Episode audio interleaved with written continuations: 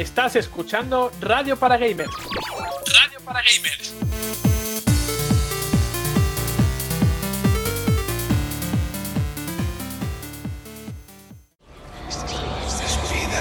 ¡No eres nada!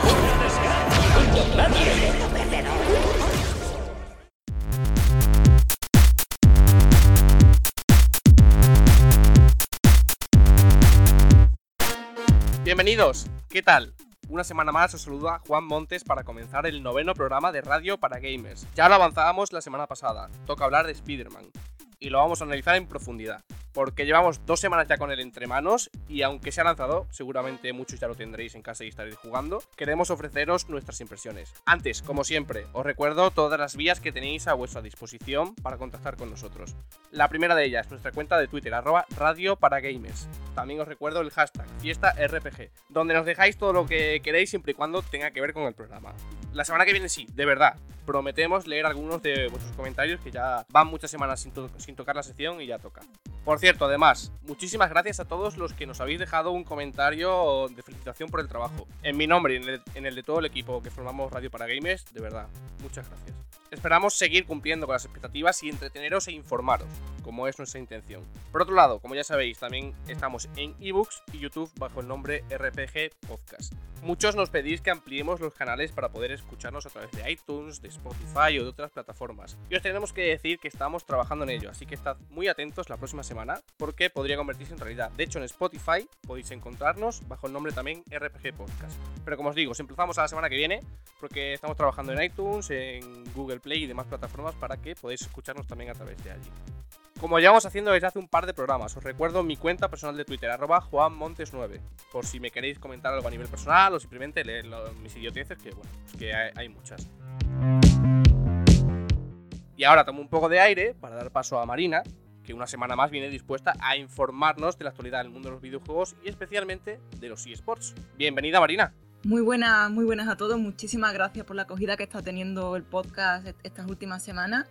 Y, y te quiero felicitar, Juan, porque de verdad estás haciendo un gran trabajo con, con las plataformas de Spotify, Oh, ebooks. Y, y nada, yo creo que en parte se debe ese crecimiento al trabajo que estás haciendo.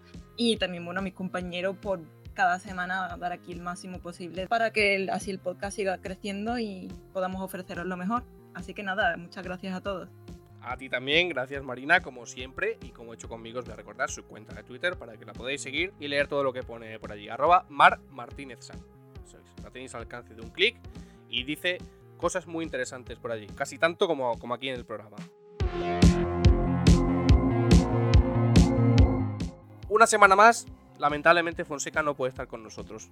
En su defensa tengo que decir que está hasta arriba de curro y ha hecho todo lo posible por estar con nosotros, pero al final no ha podido ser.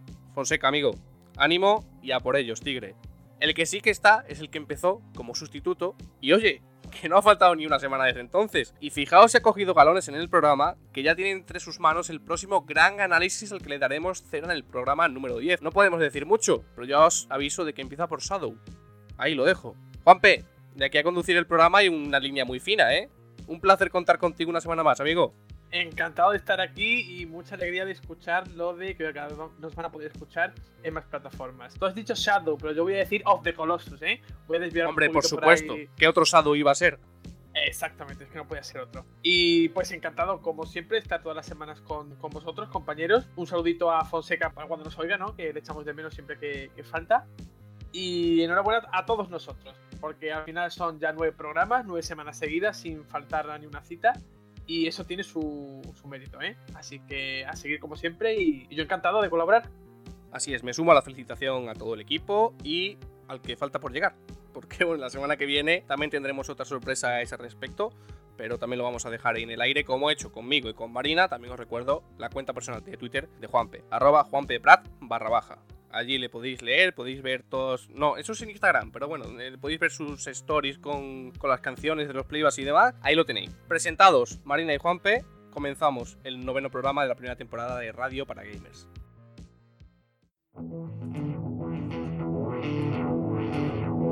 Hoy, en Radio para Gamers, daremos un repaso a la actualidad del mundo de los videojuegos con Death Stranding, Dino Crisis, Call of Duty Black Ops 4 y The Division como grandes protagonistas. treparemos los muros de PlayStation 4 para analizar su gran título exclusivo del mes de septiembre, Mondays Spider-Man.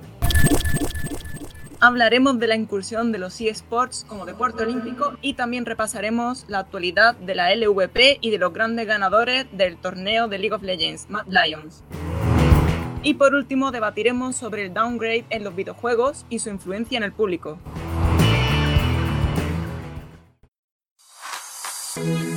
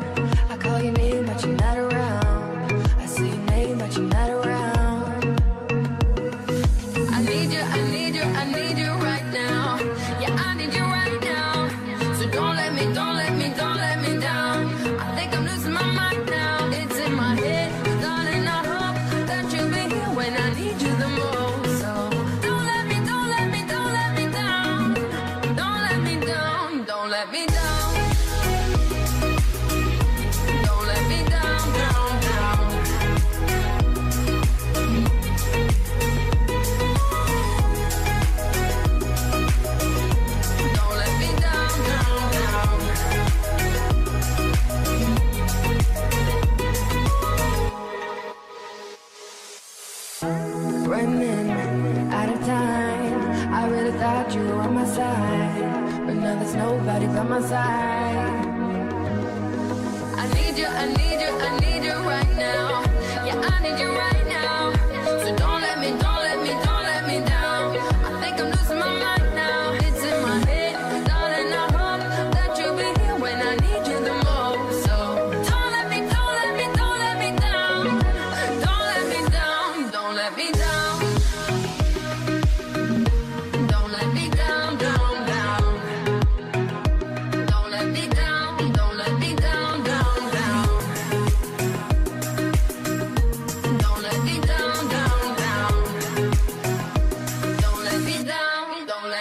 Una vez más nos disponemos a dar un repaso a lo más destacado de la actualidad durante esta semana. actualidad.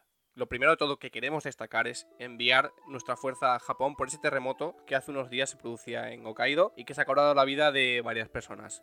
El motivo por el que realizamos este comentario, más allá de la triste tragedia producida, es porque a causa de este hecho se retrasó el Nintendo Direct que había previsto para el pasado 7 de septiembre. No vamos a entrar a valorar las reacciones por parte de la comunidad que estaba deseando ver las novedades de Nintendo, porque no nos corresponde. Pero intentemos tener un poquito de humanidad con estos sucesos, por favor. Reiteramos el apoyo a Japón y a la ciudad de Hokkaido desde Radio Para Gamers. Y ahora sí, comenzamos con la actualidad. Y la primera noticia la centramos en una saga clásica que podría regresar, es que Capcom se muestra dispuesta a hacer un remake de Dino Crisis. Pues sí, parece que según las declaraciones de Tsuyoshi Kanda y Katsunori Kadoi, productor y director respectivamente de Resident Evil Remake, en una entrevista para Metro han declarado que por el momento se están centrando en terminar Resident Evil 2 y publicarlo. Pero por otro lado, como empresa, siempre han pretendido emplear su, bueno, su legado y sus obras maestras pasadas de manera que así podrán utilizar los, eh, los, elementos que ya poseen para atraer a nuevos jugadores que no hayan probado antes su juego. En este aspecto, Capcom como compañía siempre va a ser la tendencia principal para estos productores. Así, de esta forma, los seguidores de la saga Dino Crisis pueden tener una enorme esperanza de volver a jugar al título habrá que seguir muy de cerca las informaciones de Capcom porque cualquier día nos podemos encontrar con el anuncio de un remake de Dino Crisis y bueno, los fans del juego supongo que estarán deseando hincarles dientes ahora que están tan de moda los remakes y los remasters. Pues sí, totalmente. Y además, eh, viendo la línea que está siguiendo Capcom en los últimos meses y en los últimos años de lanzar remasterizaciones y remakes, eh, están con, Resident Evil 2, eh, también se planteaban, como comentábamos la semana pasada, la posibilidad de hacer un nuevo remake de Resident Evil 1. no, sería, no sería descartable que Dino Crisis pudiera tener un remake Yo creo que de, la época de la primera PlayStation es el único juego que se nos ocurriría de, los grandes que triunfaron, que falta porque tenga un remaster o un remake. Tenemos a Crash Bandicoot, a Spyro, a Medieval, que también está anunciado, los Resident Evil. Nos faltaría, eh, bueno, Oddworld también tiene, nos faltaría Dino Crisis. O sea que no sería descartable. Ya digo, siguiendo la, línea de, de Capcom, creo que es una posibilidad bastante plausible de aquí a un par de años, tal vez. Pues sí, yo también lo veo como una posibilidad bastante, bastante cercana de aquí a un par de años, como bien dice. Y bueno, si Resident Evil ha tenido su remake, tantísimos juegos de esta compañía de Capcom han tenido su remake, o lo, ya sabemos que lo tendrán, ¿por qué no Dino Crisis? Pues habrá que esperar para ver si podemos volver a ponernos a las manos de Regina, que es la protagonista de, Dino Crisis, y si Capcom se lanza por este remake de, esta gran saga que inició en PlayStation 1, que fue perdiendo fuelle poco a poco con, el resto de entregas, ya de hecho Dino Crisis 3 fue un fracaso absoluto, así que rescatar el primer título sería una buena oportunidad de volver a traer la, la saga a la vida. Pasamos a otro asunto que creo que es bastante interesante para todos aquellos que queráis ver la adaptación de The Witcher que está haciendo Netflix, pues ya sabemos el actor que va a interpretar a Geralt de Rivia. Pues de hombre de acero a lobo blanco en The Witcher. Henry Cavill será finalmente quien interprete el papel protagonista en la serie de The Witcher que está preparando Netflix. Y es que ya se venían dando bastantes gracietas entre ambas, entre ambas partes, porque el propio Cavill expresó a través de Twitter hace unas semanas que le encantaría eh, a interpretar a Gerald de Rivia en The Witcher. Y al final resulta que se han puesto de acuerdo. Y no es ninguna broma, la propia Netflix lo ha confirmado hace unos días. Y mientras prepara la producción, porque tarda todavía en llegar a, la plataforma, eh, de momento ya la gente empieza a preguntarse cómo será Henry Cavill con el aspecto de Gerald de Rivia. A algunos les ha gustado más, a otros les ha gustado menos. Nosotros tendremos que esperar a 2020 por lo menos para ver la, serie en el servicio de streaming. Bueno, yo he de decir que soy de ese grupo al que no le convence demasiado Henry Cavill como Geralt de Rivia. También es verdad que voy a esperar a verlo caracterizado y demás para, poder juzgarlo de por sí. Pero así, de buenas a primeras, eh, haciéndome una imagen en la cabeza, no me pega mucho como, como el protagonista de The Witcher. Pero bueno, también creo que es importante que ya tengamos un actor que va a interpretar al protagonista, que a partir de ahí se vaya ampliando el casting para saber quién va a ser Jennifer, quién va a ser Siri, que suponemos que saldrá como, como niña en la primera temporada, eh, teniendo en cuenta que se basa en los dos primeros libros de, de la saga de Sapkowski al resto de personajes que hay en Kaer Morhen, como Besemir y demás miembros de, la Hermandad de los Brujos. Y más tarde vendrán Tris, eh, supongo que en la primera también saldrá Jaskier y demás. Bueno, eh, veremos si se amplía el, casting a partir de aquí. Pero es importante que tengamos ya el protagonista. Como ha dicho Juanpe, la serie se estrena en 2020 y todavía nos quedarán unos mesecillos para poder ver al menos la primera imagen de Henry Cavill como, como Geralt de Rivia. Yo creo de todas maneras que la culpa principalmente de que no nos guste Gerald de Rivia es nuestra. Con esto quiero decir, desde que se anunció que iban a hacer en Netflix una serie de The Witcher, la mayoría de personas ha imaginado a un actor haciendo de Gerald. Sí. Por lo tanto, cuando no encaja ese actor con el que tenemos nosotros en la cabeza, pues ya nos desentona y nos parece lo más horroroso del mundo. Yo he escuchado de, de Captain Marvel que Brie Larson no les parece bien como, como, eh, como superheroína y, hay gente que propone otro, otras actrices, cosa lícita. Pero, por ejemplo, como no les encaja a ellos en su imagen que tenían hecha cuando anunciaron originalmente el proyecto, pues normal que no les, no les guste. Pero al final habrá que ver o esperar a que se estrene la, la serie para ver si luego realmente no tiene nada que ver o es el mejor personaje que ha interpretado Cavill en toda su carrera. Totalmente de acuerdo con lo que dices. Por eso yo, yo decía que voy a esperar a verlo caracterizado y a ver al menos el capítulo piloto para, para ver si me convence o no. Del mismo modo de lo que decías, de que cada uno se forma en su cabeza un actor para, para interpretar a ciertos personajes. Yo ahora mismo a Jennifer la imagino como Eva Green. Creo que no hay otra actriz mejor que Eva Green en mi cabeza para interpretar a Jennifer, pero probablemente no contratarán a Eva Green y será otra actriz. Y también habrá que ver pues, cómo, cómo encaja en el personaje, ¿no? Pero bueno, en principio, eh, confirmado Henry Cavill como Geralt de Rivia en la serie de The Witcher. Habrá que esperar todavía mucho muchísimo para, ver ese episodio piloto. Pero bueno, es importante que, el proyecto esté ahí, que esté abierto, que siga avanzando. Y según dijo la showrunner hace unas dos semanas por ahí, está escribiendo el capítulo final, o el guion del capítulo final. Así que bueno, que empiece el rodaje puede ser cuestión de meses. Pasamos a otro videojuego que está causando muchísima expectación, que es esa obra de Hideo Kojima, Death Stranding, que ha confirmado su presencia en el Tokyo Game Show 2018. Pues vaya alegría nos ha dado a los fans de, Death Stranding la noticia de que, de, que el juego estará presente en, el Tokyo Game Show 2018 Además, junto al propio Kojima, desarrollador del juego. Recordemos que este título se trata del primer juego que ha desarrollado tras su marcha de Konami la fundación del estudio Kojima Productions. Y ha sido precisamente de la cuenta oficial de Twitter de este estudio desde la que se ha confirmado la presencia de, Kojima en el Tokyo Game Show, aunque el evento da inicio el día 20 de septiembre, será el domingo 23 cuando esperemos que podamos tener material nuevo y exclusivo de Death Stranding, o por lo menos conocer la respuesta a tantas preguntas que nos suscitan a los fans sobre la historia del juego o sobre sus villanos, que por cierto todavía no se ha visto bien a los villanos en el tráiler, es decir, el último tráiler que presentaron en el E3 pudimos ver a Norman Reedus y a la compañera que lleva con él, no recuerdo el nombre de la actriz, pero sin embargo no hemos visto nada de Matt Mikkelsen, de Guillermo del Toro, y yo apostaría a que quizá, una apostaría y también es lo que, es lo que me encantaría que pasara, que viéramos un tráiler dedicado a estos dos personajes, o por lo menos que nos diera unas pequeñas pistas de, de quiénes serán los villanos, entre comillas, porque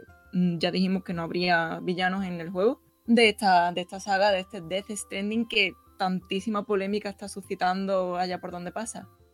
Pues a ver qué nos muestra el, genio Kojima en esta ocasión en, el Tokyo Game Show. Nadie lo esperaba que, acudiera a la, a la, feria japonesa con un nuevo material de Death Stranding.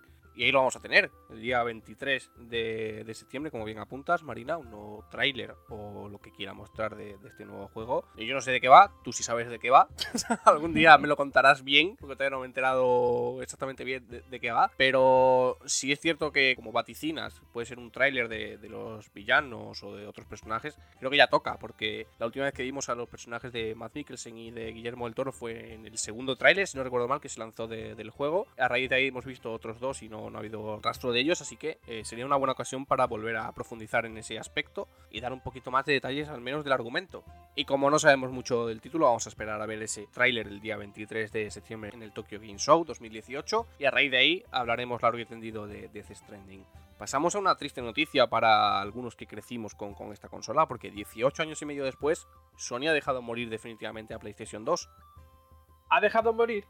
Aunque la consola dejó de fabricarse en el año 2012. A pesar de ello, Sony anunció que el servicio de atención y reparación postventa para PlayStation 2 terminaba el pasado 7 de septiembre.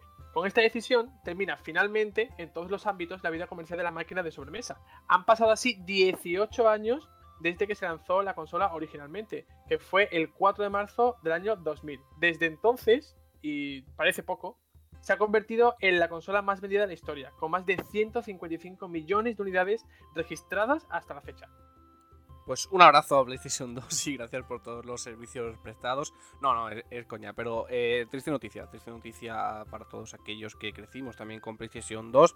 Si bien es cierto que yo PlayStation 2 no la disfruté todo lo que debería porque tuve un parón de, un par de años en, mi afición al mundo de los videojuegos y fue en la época de esta generación. Pero sí que recuerdo grandes títulos de PlayStation 2 como Kingdom Hearts, que lo disfruté muchísimo, como Shadow of the Colossus, que también lo disfruté un montón. Y me ha regalado grandes momentos PlayStation 2 a lo largo de, todos los años que, la tuve. Así que un placer haber tenido esa consola, haber disfrutado de esos grandes juegos, aunque lo estamos revisitando ahora con, con remasterizaciones y remakes. Pero creo que Sony hizo un enorme trabajo con PlayStation 2 y las cifras que nos acabas de decir lo demuestran. Parece una salvajada es una de las eh, reconocidas por todo el mundo, de las consolas más exitosas de la historia. Y, no es para menos porque tiene uno de los mejores catálogos hasta la fecha. Y la verdad es que a mí no me da tanta pena porque lo cierto es que la consola dejó de fabricarse en 2012. Por lo tanto, no ha habido más consolas, no ha habido más lanzamientos de juegos. En parte existe tristeza porque en Japón por lo menos seguían atendiendo a los jugadores que seguían usando su PlayStation 2 y si se les estropeaba o tenían algún tipo de incidencia, les atendían y les ayudaban y les podían hasta reponer una otra consola. Cosa que creo que en otros territorios ya ni se hacía. Que yo tenga constancia, desde luego que no. Aquí en España ya te digo que, que no. Que PlayStation 2 ya se abandonó hace mucho. Como dices, se dejó de fabricar ya en el 2012. Incluso yo creo que antes en ciertos países ya no se daba tanto soporte con teniendo PlayStation 3 ya eh, en marcha y con un gran catálogo. Eh, PlayStation 2 se fue abandonando poco a poco. Bueno, hemos llegado al día de hoy en el que en Japón también han decidido que ya era hora, que dos generaciones de consolas después ya había que abandonar esta PlayStation 2 y lo que decimos, eh, gracias a Sony por el trabajo, gracias a todas las editoras que lanzaron juegos en PlayStation 2, que fueron juegos muy grandes, tuvo un, enorme catálogo PlayStation 2, y larga vida a la consola de Sony. Y aparcamos ya definitivamente a PlayStation 2 y pasamos a otro de los eh, grandes protagonistas durante el mes de octubre, que será Call of Duty Black Ops 4, que ha revelado los primeros detalles de su modo Battle Royale, llamado Blackout. Parece que, sí, que ya tenemos los primeros detalles de este Call of Duty Black Ops 4, que tan, tantísimo revuelo y tantísimas ganas tiene, tenemos ya de, de que llegue al mercado. El modo Battle Royale del que muchísima gente ha criticado, ya que se están sumando a la moda de los Battle Royale, contará con el mapa más grande que se ha visto hasta ahora. Será uno mil veces más grande de los que ya han estado construidos. El juego contará con un máximo de hasta 80 jugadores en la beta que podrán jugar de manera simultánea y también participar activamente en la comunidad dando feedback y haciendo cambios que irán adaptando la, forma en la que el juego evolucione. Bueno, y otra cosa muy importante también es que el modo Blackout de Call of Duty tendrá también zombies. Algo que, que ya han introducido otros juegos en un modo Battle Royale, en su modo Survival, pero que yo por lo menos no esperaba para nada que en Call of Duty pudiéramos encontrar zombies. Según la desarrolladora, este será el detalle inmediatamente más perceptible, ya que los no muertos estarán controlados por la IA y diseñados para introducir aún más el caos en este frenético modo, o sea que además de tener que sobrevivir, tendremos que combatir con zombies que nos harán la tarea un poco más difícil. Yo la verdad es que coincido contigo en que no esperaba zombies en el modo Battle Royale de, de Call of Duty. Es que es cierto que siempre ha tenido modo zombies en su multijugador y demás. Pero no, no me imaginaba que fueran a meterlo en Blackout, en el Battle Royale. Y creo que para todos aquellos que vayan a disfrutar de Call of Duty y de su modo Battle Royale es una gran noticia. Porque como bien dices, es un aliciente más a la, la temática principal que tienen los Battle Royale, ¿no? Es meterle un elemento adicional, aparte de sobrevivir al resto de jugadores, también a sobrevivir en otros elementos que incluye el propio juego que te pondrá las cosas difíciles. Creo que puede ser una propuesta divertida para todos aquellos que quieran, que quieran jugarla y que ampliará un poco más lo que es el universo de los Battle Royale. Respecto a esto también hay que destacar que se ha, se ha desvelado ya el mapa, el mapa del que hablaban que sería mil veces más grande de todo lo que habían hecho en el multijugador hasta ahora. Evidentemente no podemos enseñaros el mapa en imagen, pero bueno, eh, lo podéis buscar en, internet para, para, verlo. Y ahí veis que eh, la mayoría de zonas eh, tienen el propio nombre de algunos mapas famosos de, de Call of Duty y se rumorea que no van a ser solo los nombres, sino que el mapa total será una conjunción de todos los mapas que han ido presentando a lo largo de la historia. Sería una gran noticia para todos aquellos amantes del multijugador de Call of Duty, porque verán ahí un homenaje tremendo a todo lo que ha sido la trayectoria de la saga en este Battle Royale. Bueno, yo quisiera añadir dos cosillas. La primera es que parece que la moda de zombies que, que nació allá por 2010-2012 parece que no, que no acaba y todavía los juegos siguen explotando un poco el, el tema zombie para incluirlo en sus juegos. No sé hasta cuándo durará, durará esto así un poco de moda. Pues eso es un buen Pero- debate, ¿eh? Ya, ya te lo anticipo. No, no, no estás planteando una pregunta que sea, que sea muy tonta, ¿eh? La verdad es que es un debate que deberíamos tratar en algún momento. Sí, sí, parece que lo- los zombies son los nuevos, no sé, los, los nuevos vampiros, que hubo también una época de moda de, de vampiros por todas partes.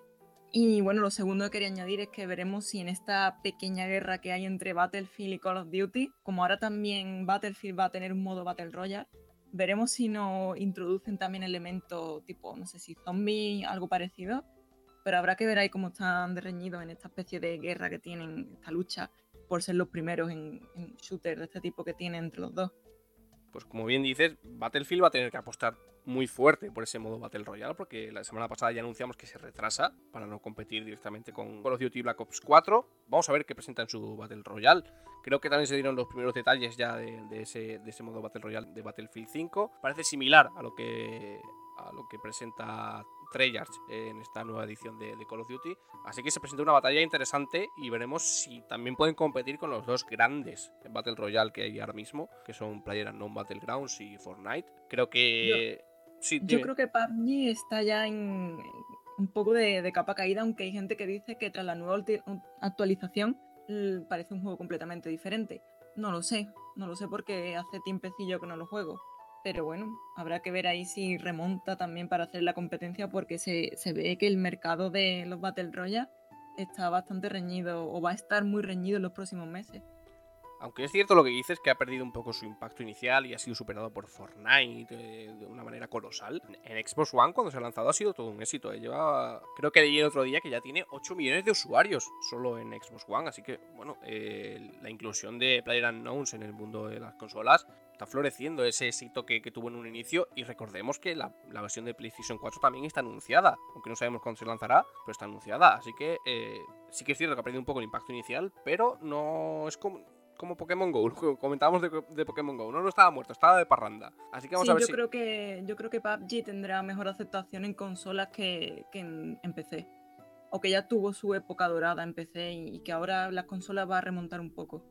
Pues veremos qué pasa finalmente con los Battle Royale. Tenemos ahí la guerra ahora iniciada entre Fortnite y PlayerUnknown's y se unirán eh, los modos Battle Royale de Black Ops 4 y de Battlefield 5. Así que en los próximos meses veremos quién se lanza con la victoria en este, en este nuevo género que ha surgido desde hace, desde hace relativamente poco y pasamos de uno de los UTES más clásicos y que tiene ya una gran trayectoria en el mundo de los videojuegos a otro que va a lanzar su secuela en el próximo año, 2019, que es The Division. Y ha protagonizado una polémica que creo que es bastante llamativa. Llamativa y que tiene que ver con el debate que tendremos dentro de un ratito aquí en Radio para Gamers.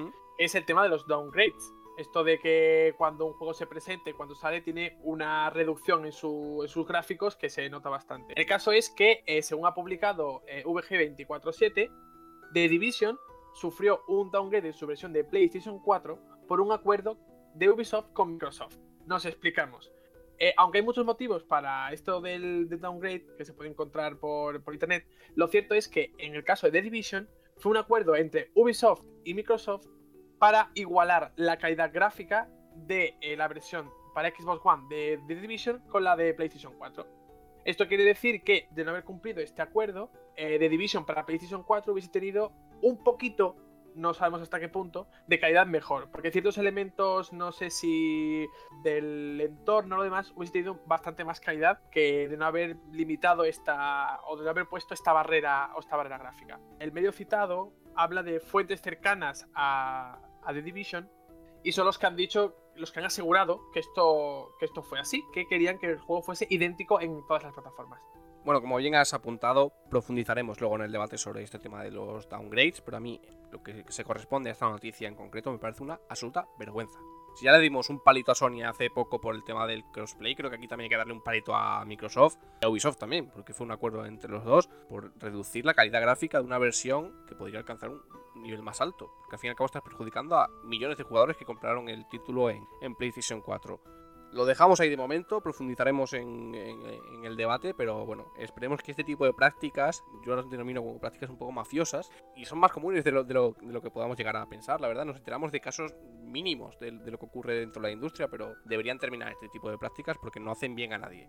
Y ahora vamos a pasar a lo que puede ser una buena noticia, porque todos aquellos que han disfrutado de The Legend of Zelda Breath of the Wild aún pueden tener un título más de The Legend of Zelda en Nintendo Switch. The Legend of Zelda Breath of the Wild, el juego que más amor ha recibido desde su salida y más comentarios positivos está teniendo, podría tener una nueva entrega, según, según comenta Eiji Anouma, productor de la saga. De esta forma, el juego podría aprovechar un poquito más las capacidades que ofrece Nintendo Switch, ya que con, con el título Breath of the Wild no pudo incidir tanto en este aspecto debido a su desarrollo en Wii U. Y además se han publicado también esta semana las cifras de ventas de la saga de Legend of Zelda en Japón, si comparamos los títulos de GameCube, Nintendo 64, Nintendo 3DS, Wii, Wii U y Switch, Breath of the Wild es el que más copias ha vendido en total, abatiendo todos los récords y superando a los Ocarina of Time. Entonces, debido a, estos datos que comentaba Eiji Noma y a las cifras de ventas de Breath of the Wild en Japón, podríamos decir que el éxito de, la saga es rotundo. Y claro, esto quiere decir que sin duda habrá una, segunda parte, una secuela o una nueva historia que tenga que ver con la saga de Zelda. Es que es cierto que el, éxito de, Breath of the Wild no tiene parangón. De hecho, aunque sea ya el título más, vendido de la saga de Legend of Zelda, le queda mucho recorrido aún. Bien es sabido por todos que los desarrollos de, un The Legend of Zelda suelen bastante, suelen tomar con calma. De hecho, por eso al final son tan grandes juegos, ¿no? Por, el tiempo que se toman en, pulir cada detalle y en conformar una buena historia. Pero no es descartable que veamos una nueva entrega de la saga protagonizada por Link, Nintendo Switch. Eh, recordemos que lleva un año y medio en el mercado, le queda mucho recorrido a la consola, probablemente le queden 6-7 años eh, de vida a esta nueva consola de, Nintendo. Y en 6-7 años podemos ver una nueva entrega de, Legend of Zelda, teniendo en cuenta el éxito que ha tenido Breath of the Wild, de lo que ha calado en el público, de que salió en, marzo del año pasado y no ha dejado de vender, que fue el GOTI del año pasado hay muchas expectaciones puestas en, lo que puede ser el, próximo de Legend of Zelda y ahí es donde va a tener que tener cuidado Nintendo en saber marcar bien los tempos, en no irse más allá de lo que ha, estado elaborando estos, estos años atrás ¿no? para desarrollar un The Legend of Zelda y que el producto sea lo que la gente espera, aunque tenga que tardar más, aunque tenga que llegar en el ciclo final de Nintendo Switch, pero que llegue como debe llegar. Y dejamos ahí The Legend of Zelda muy pendientes de si Nintendo finalmente lanzará esa nueva, esa nueva entrega de, Legend of Zelda en Nintendo Switch o lo veremos ya en la siguiente generación. No nos alejamos mucho porque vamos a hablar de otra franquicia muy conocida de Nintendo, que es Pokémon, que podría haber dado algunos detalles interesantes sobre lo que nos encontraremos en Let's Go Pikachu y Eevee. Y nos vamos de un gran juego de Switch a otro, compañero Juan, porque es que en Pokémon Let's Go, Pikachu e Eevee podría haber filtrado nuevos eh, datos sobre estas dos entregas. Eh, la filtración cuenta eh, algo relativo a la Liga Pokémon. Y el caso es que eh, los dos conocidos personajes, como son Rojo y Azul, podrían aparecer en ambos juegos. Rojo sería el campeón de la versión Let's Go Pikachu y Azul lo sería el Let's Go Eevee. Por otra parte, también se destaca que ya se conocen los primeros detalles de ese nuevo Pokémon de la octava generación que debutará en estos dos juegos. Recordad que ya se nos prometió que habría un nuevo Pokémon en, estas entregas para Switch. Y lo único que se sabe, según los, rumores y las filtraciones, es que se trataría de una pequeña ballena de color rosa. Pero no tenemos muchos más detalles.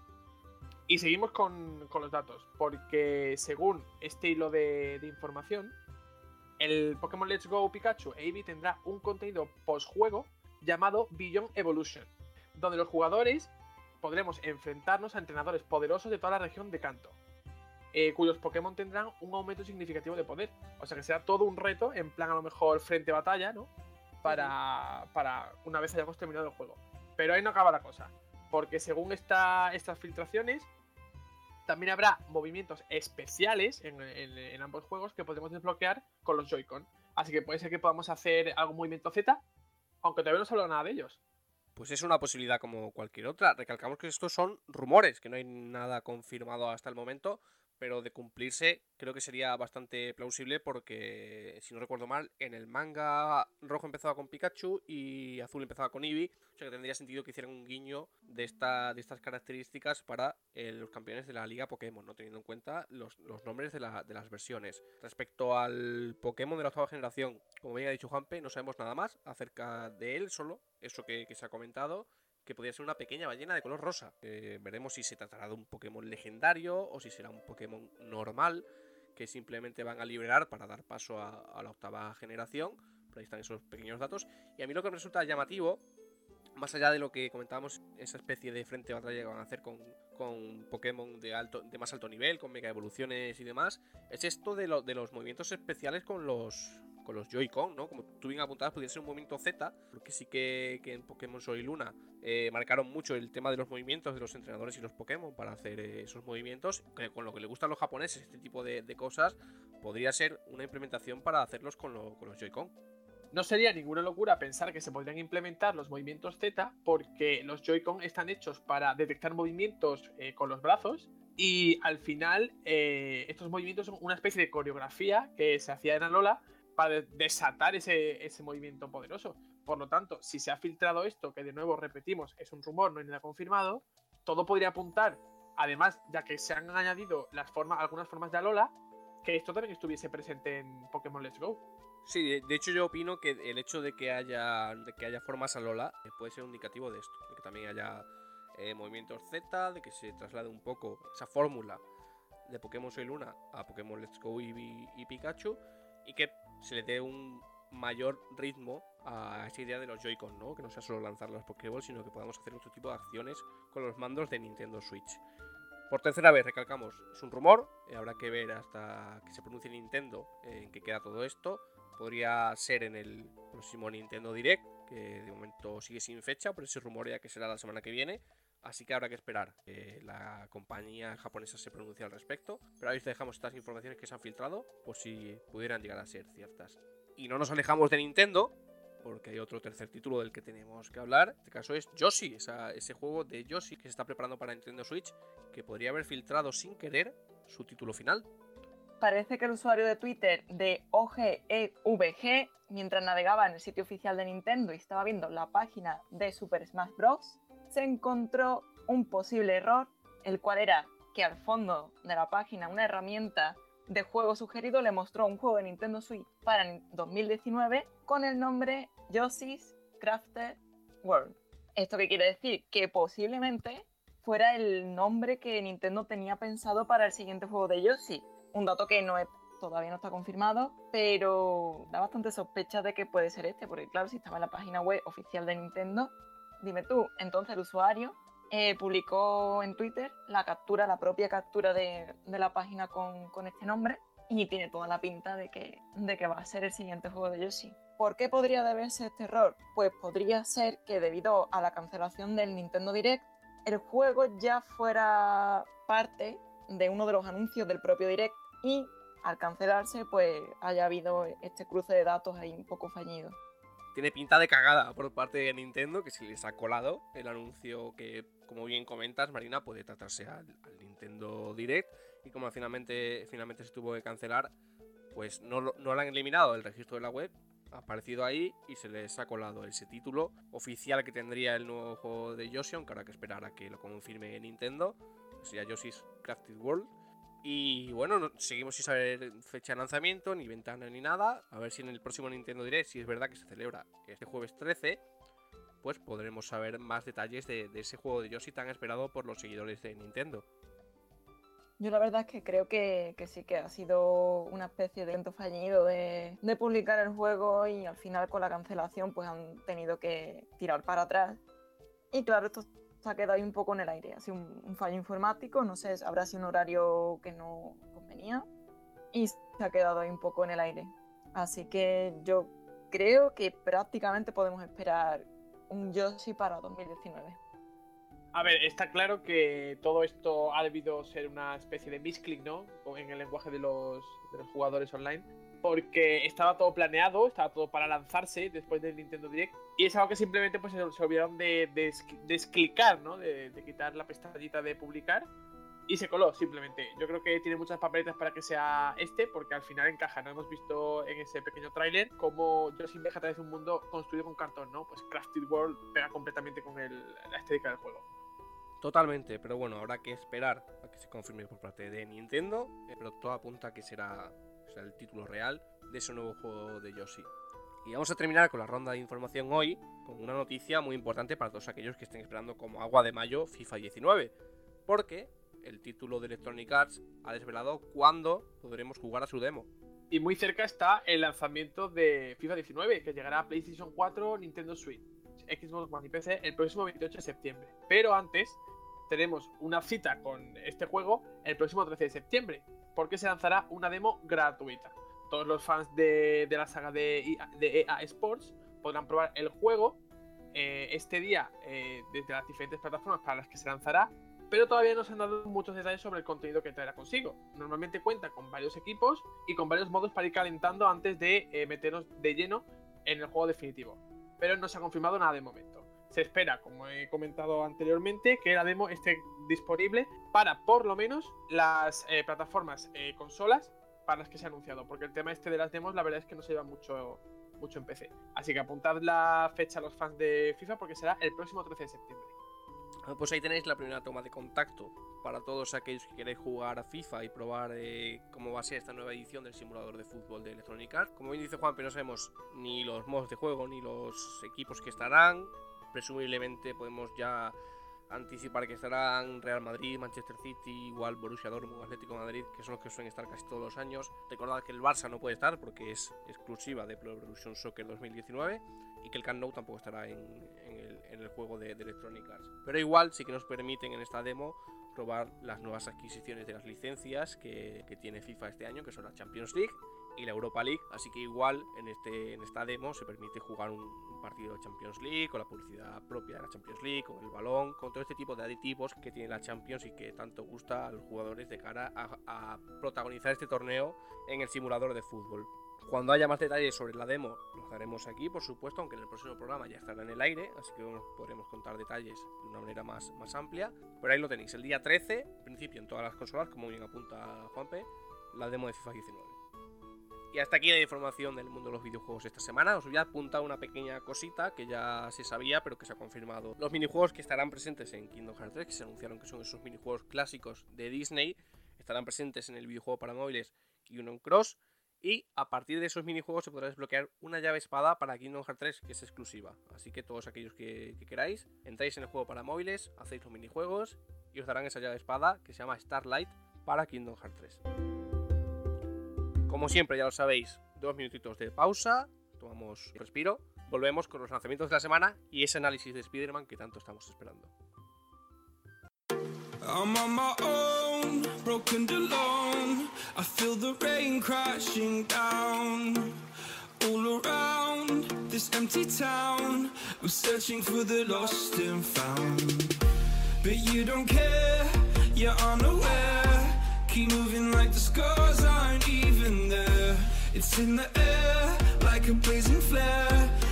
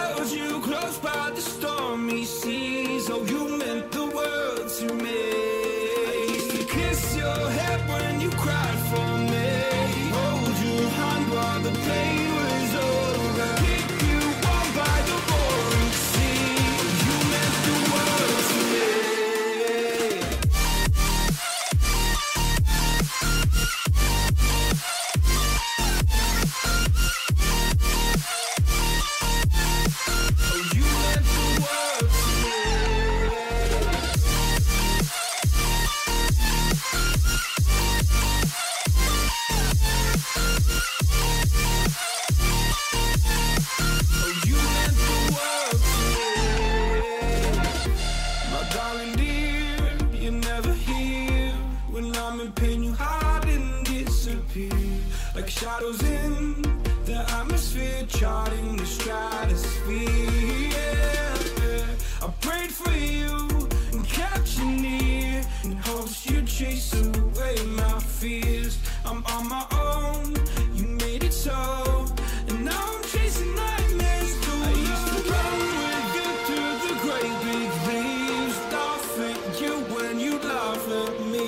Ya sabemos que estáis deseando saber qué nos hemos encontrado en las calles de Nueva York durante estas dos semanas con Spider-Man, aunque probablemente la gran mayoría ya estéis jugando al título de Insomnia Games. Pero antes, como siempre, nos detenemos a repasar los lanzamientos más destacados del pasado viernes 7 de septiembre. Lanzamientos de la semana. Immortal Unchained. Se trata de un videojuego de rol de estos hardcore con mecánicas de action shooter en tercera persona y del subgénero Soul-like, ubicado en un oscuro y a veces demente universo de ciencia ficción concretamente situado en un mundo a punto de colapsar en un evento cósmico. La propuesta pone al jugador en el rol de un alma viviente con la misión de poner fin al cataclismo. Yokai Watch Blaster para 3DS. Años después de su estreno en Japón, la serie Yokai Watch se amplía con dos episodios spin-off llamados La Liga del Gato Rojo y Escuadrón del Perro Blanco, los cuales sustituyen los combates por turnos clásicos de la franquicia por la acción en tiempo real, hasta cuatro personas podrán batirse en duelo contra los enormes villanos que el juego nos ofrece. Y aquí nos detenemos en los lanzamientos del 7 de septiembre y como notaréis falta uno, que es ni más ni menos que Spider-Man, que es al que vamos a meterle mano ahora con nuestro compañero Juan, que por eso estoy yo presentando la sección de, análisis.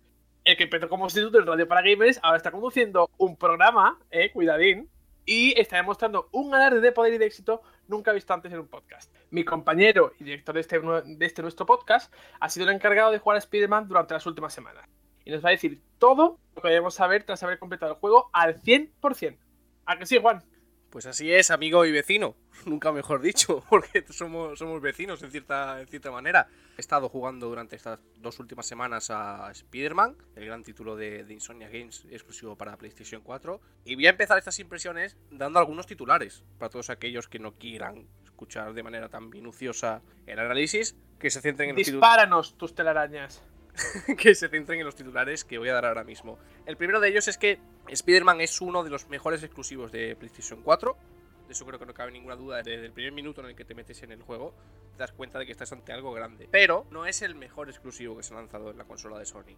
Creo que está un pasito por detrás de God of War, de Bloodborne, de Horizon Zero Dawn y probablemente también de Uncharted 4. Aunque creo que ahí los pondría al mismo nivel, eh, Uncharted 4 y, y Spider-Man. El segundo titular que quiero dar para todos aquellos que estén preocupados por lo que se ha comentado en las últimas semanas eh, sobre el juego es que la campaña dura lo que, lo que comentó Insomniac, está entre esas 20 horas, puede que vaya a 22, 23, dependiendo también de la dificultad que, se elija, pero el juego es muchísimo más amplio. De hecho, como habían comentado Juanpe, yo lo he completado al 100% y me ha llevado entre 50 o 60 horas. Así que estamos hablando de un título que cumple con los cánones de lo que debe ser un juego de mundo abierto que todos los que están preocupados porque creían que el juego en su totalidad eran 20 horas, para nada, os lo aseguro. Incluso puede que, vaya a más de esas 60 horas que, comento. Y el tercer titular que quiero dar es que no tiene downgrade, ni pizca. De hecho, el juego se ve incluso mejor de lo que se ha mostrado en ferias anteriores y en trailers anteriores de, de la mano de Insomnia Games. A partir de aquí, con estos titulares, ya profundizo más en el juego.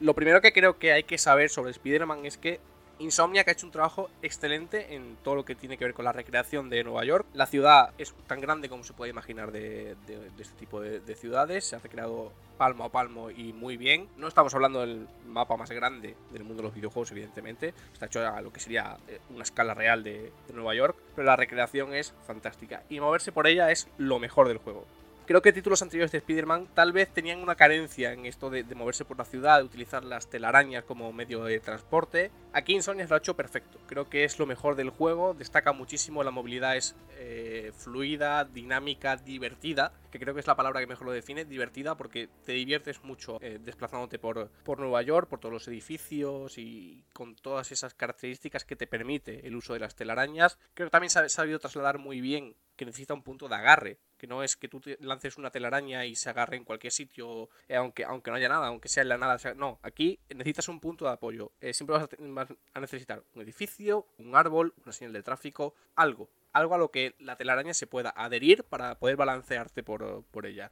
Parece una tontería, pero no lo es. Si tú te tiras de un edificio muy alto y no encuentras un agarre, Spider-Man va a caer al vacío hasta que encuentre uno.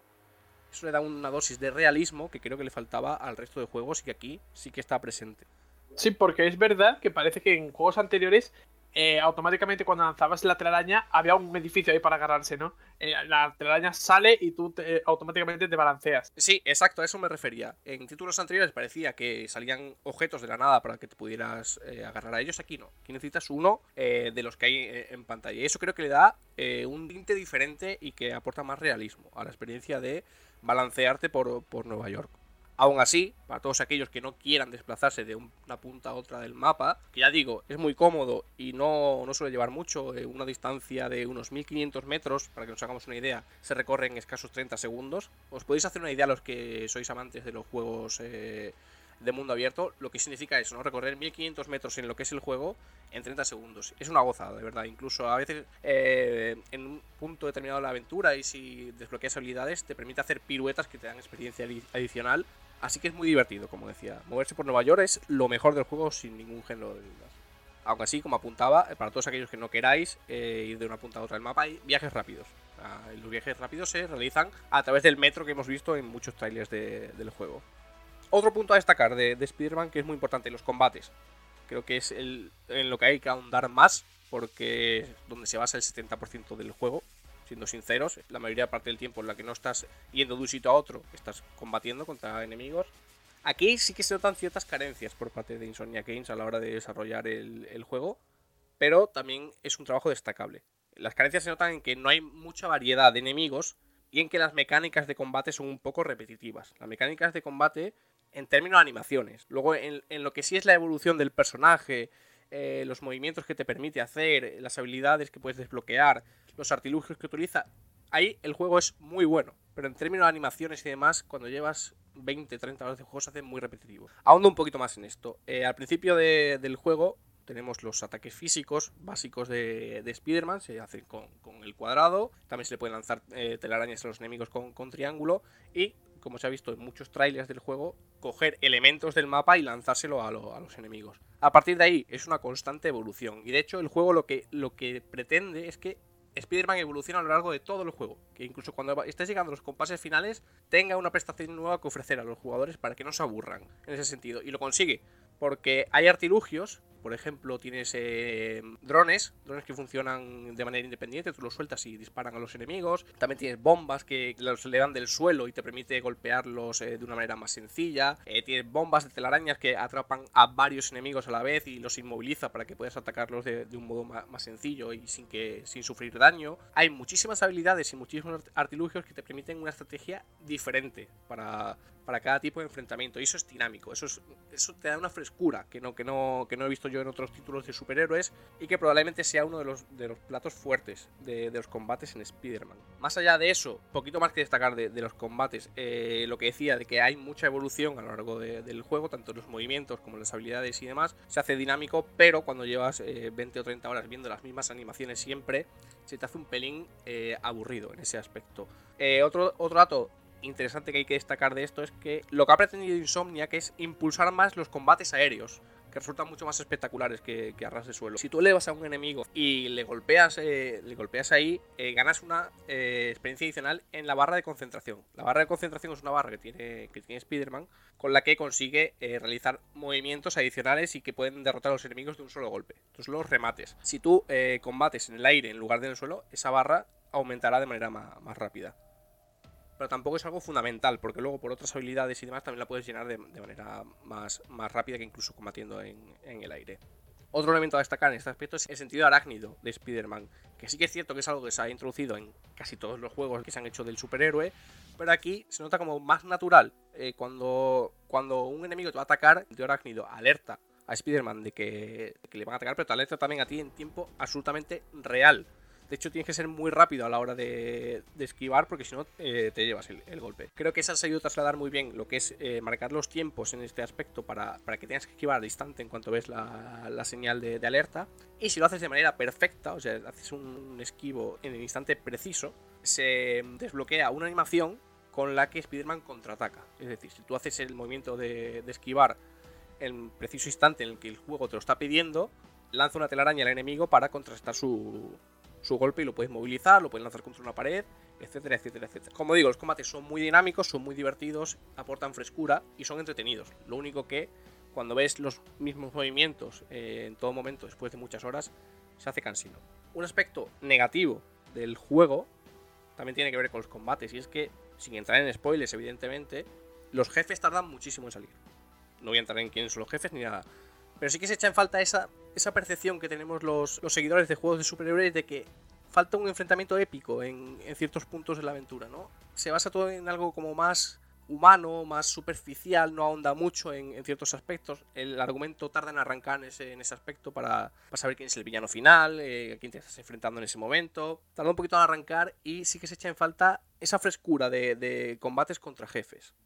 Luego se, se juntan todos en el final, el final es apoteósico, pero también agrupan a jefes en, algunos enfrentamientos y creo que se le podría haber sacado más partido ahí. O sea, dividir a los jefes de uno en uno, enfrentarte a cada uno en un enfrentamiento que podría ser muy épico y te los mezclan con, con, mecánicas un poco que cojean un poco en ciertos aspectos de esos enfrentamientos y se hace muy fácil. Eso sí que lo tengo que decir, que el título es muy fácil, al menos en su dificultad media que fue en la que yo lo jugué. No me presentó problema en casi ningún punto, excepto en alguna base enemiga de, uno de los grupos a los que te enfrentas, que por ser una, gran cantidad de enemigos y que atacan muy seguidos sí que te puede presentar algún problema, pero en lo que es el argumento y en los jefes, el juego es fácil, muy fácil y creo que es algo que Insomniac arrastra desde, desde que hicieron Spyro, prácticamente hacen juegos fáciles y también creo que les falta saber cerrar de algún modo la historia que cuentan. Sí es cierto que eh, se intuye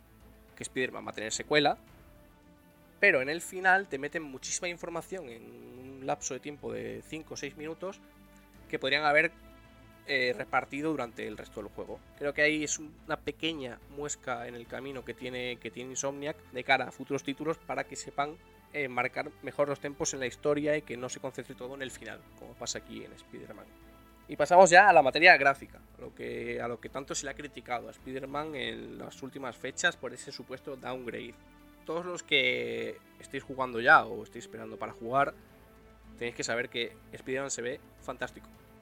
E incluso mejor de lo que, de lo que se había visto en trailers anteriores, en el D3, tanto en, el, en este D3 de 2018 como en el de 2017 se han mejorado mucho las texturas, el trabajo de iluminación es fantástico, de verdad creo que tiene uno de los mejores trabajos en, iluminación que he visto en un videojuego en los últimos tiempos. Es impresionante correr por un edificio, eh, estar subiéndolo y que se vea reflejado la ciudad al completo en el cristal que, estás, que estás subiendo. Hay mucha diferencia entre los ciclos día-noche, que es algo que no cumplen muchos videojuegos y aquí sí. Aquí el, término de, la iluminación está muy bien trabajado.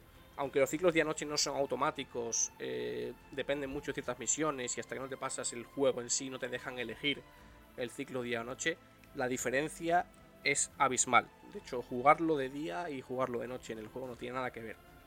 Y eso es importante porque, evidentemente, en la realidad el día y la noche tampoco tienen nada que ver en ciertos aspectos en tema de, iluminación.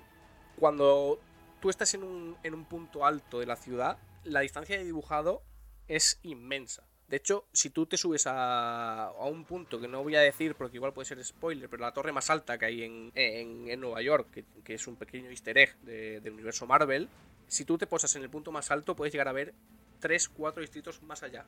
No se ve la ciudad entera, pero puedes llegar a ver mitad del mapa, prácticamente, estando en ese punto. Y creo que es interesante. Te hace una idea del trabajo que, ha hecho Insomniac a la hora de eh, cuidar esos pequeños detalles de realidad.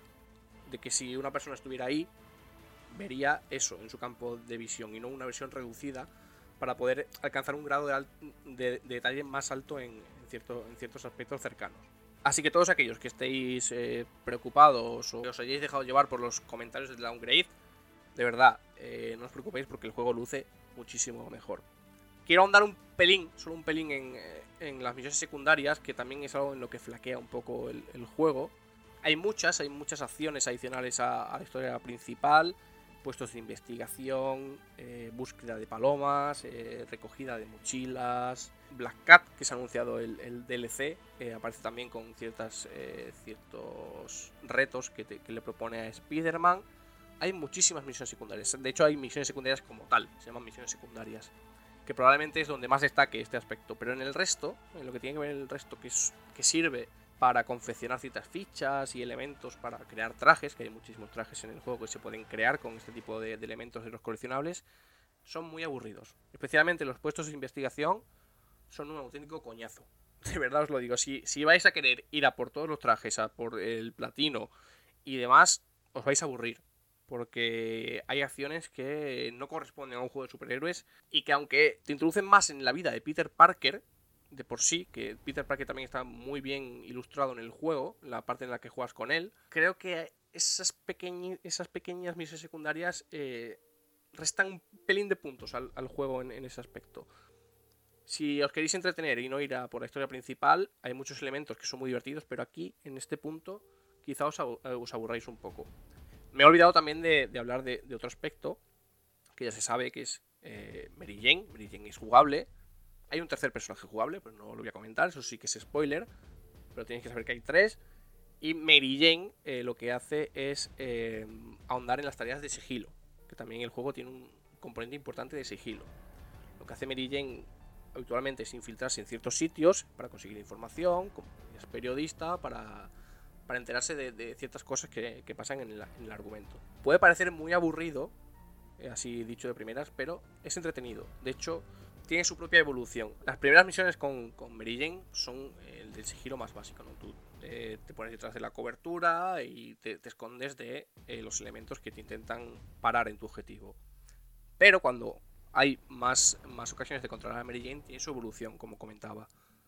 Porque Peter Spider-Man le da ciertos artilugios con los que distraer a los guardias, con los que poder atacar, con los que poder defenderse. tiene una, evolución constante cuando controlas a Mary Jane. Incluso hay momentos en los que te permiten controlar a los dos casi a la vez.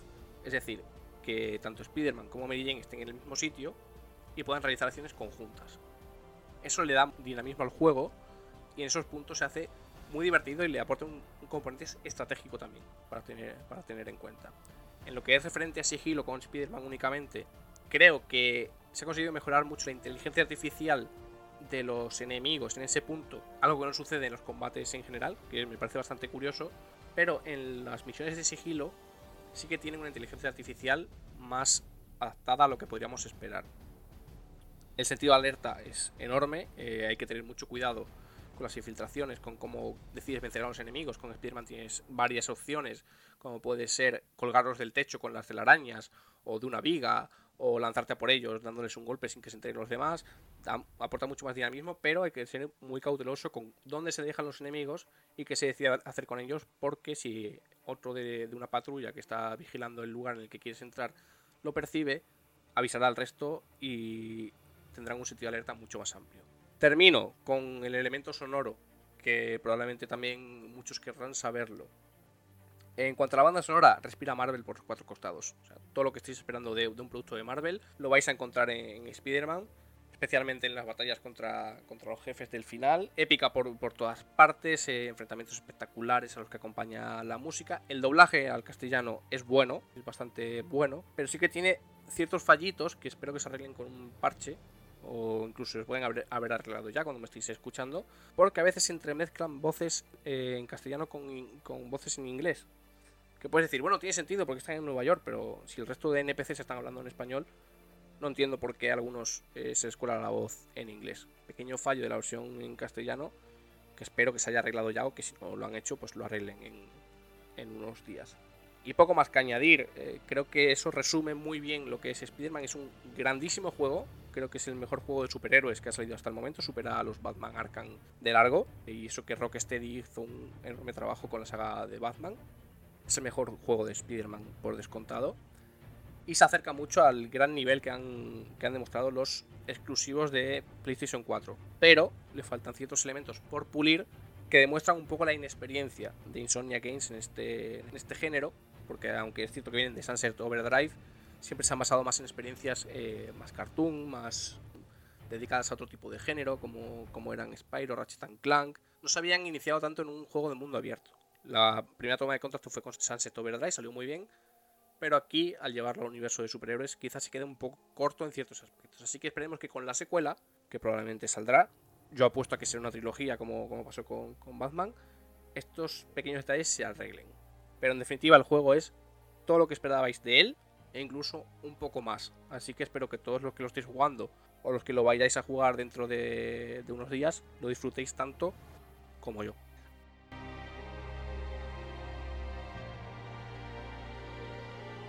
Bueno, pues aquí está eh, mi análisis de Spider-Man. Espero que no se haya hecho muy pesado, porque sí que es cierto que he estado hablando solo un buen rato, eh, pero creo que era un título que había que analizar de manera tan completa. Igualmente todos los que tengáis dudas o lo que queráis comentar, tenéis nuestros canales abiertos para todo lo que, lo que queráis comentar acerca de Spider-Man, que como sabéis se lanzó el pasado 7 de septiembre. Y ahora vamos con los lanzamientos que se producirán dentro de dos días, el martes 11 de septiembre. NBA 2K19 con el desafío de seguir ofreciendo la mejor experiencia jamás vista en el mundo de la simulación del baloncesto, regresa esta próxima temporada 2018-2019 NBA 2K19. El videojuego de Visual Concepts y 2K Sports volverá a contar con licencia de la principal competición de básquet norteamericano, con todas sus estrellas y equipos incluidos, llegando además previsiblemente con un nuevo episodio de su modo historia, así como mejoras para My Team. V-Rally 4, el mítico juego de conducción arcade de Infogrames, está de vuelta. El juego permitirá a los jugadores acceder a una conducción desenfadada y única en la que poder disfrutar de carreras en algunas de las localizaciones más bellas e imponentes del mundo. Además, el juego de Kyloton Racing Games contará con carreras de rally, buggy, hill climb, extreme cana o V Rallycross, en el que el usuario se enfrentará a otros pilotos en un circuito cerrado. También contará con modos online y carrera que ofrecerán más de 50 modelos de coches emblemáticos de rally y de deportes extremos. Pues ahí tenéis los lanzamientos más destacados del próximo martes 11 de septiembre. Como sabéis, la semana que viene repasaremos los del 14, donde, se, donde llegará la nueva aventura de Lara Croft, Saludos de Tomb Raider, a la que aquí en Radio para le tenemos muchísimas ganas. Así que, por descontado, hablaremos de ella. Como ya sabéis, dos minutitos de pausa y volvemos con los eSports y la sección La Mar de Bueno.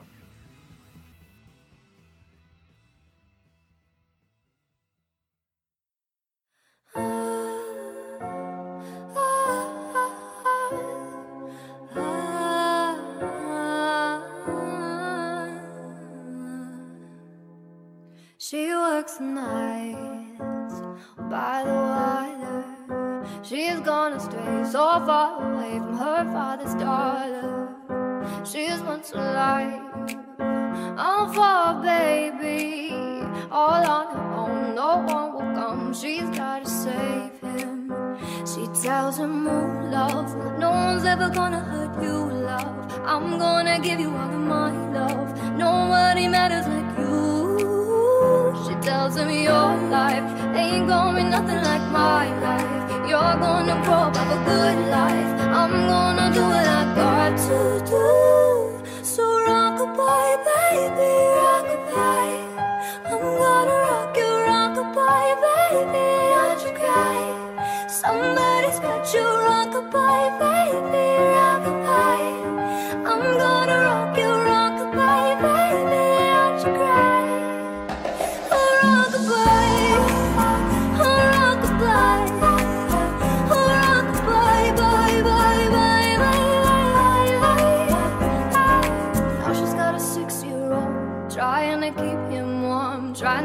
out the cold. When he looks in her eyes, he don't know he is safe when she says, "Ooh, love, no one's ever gonna hurt you, love.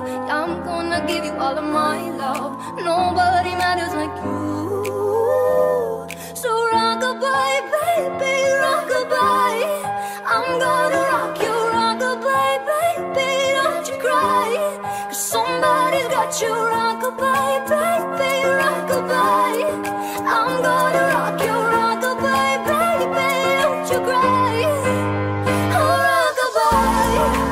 La semana pasada hablábamos sobre la posibilidad de que los eSports fueran reconocidos como disciplina olímpica. Y casualidades de la vida, esta semana tenemos respuesta a esa pregunta. La va a resolver Marina, como ya sabéis, en su sección llamada La Mar de Bueno.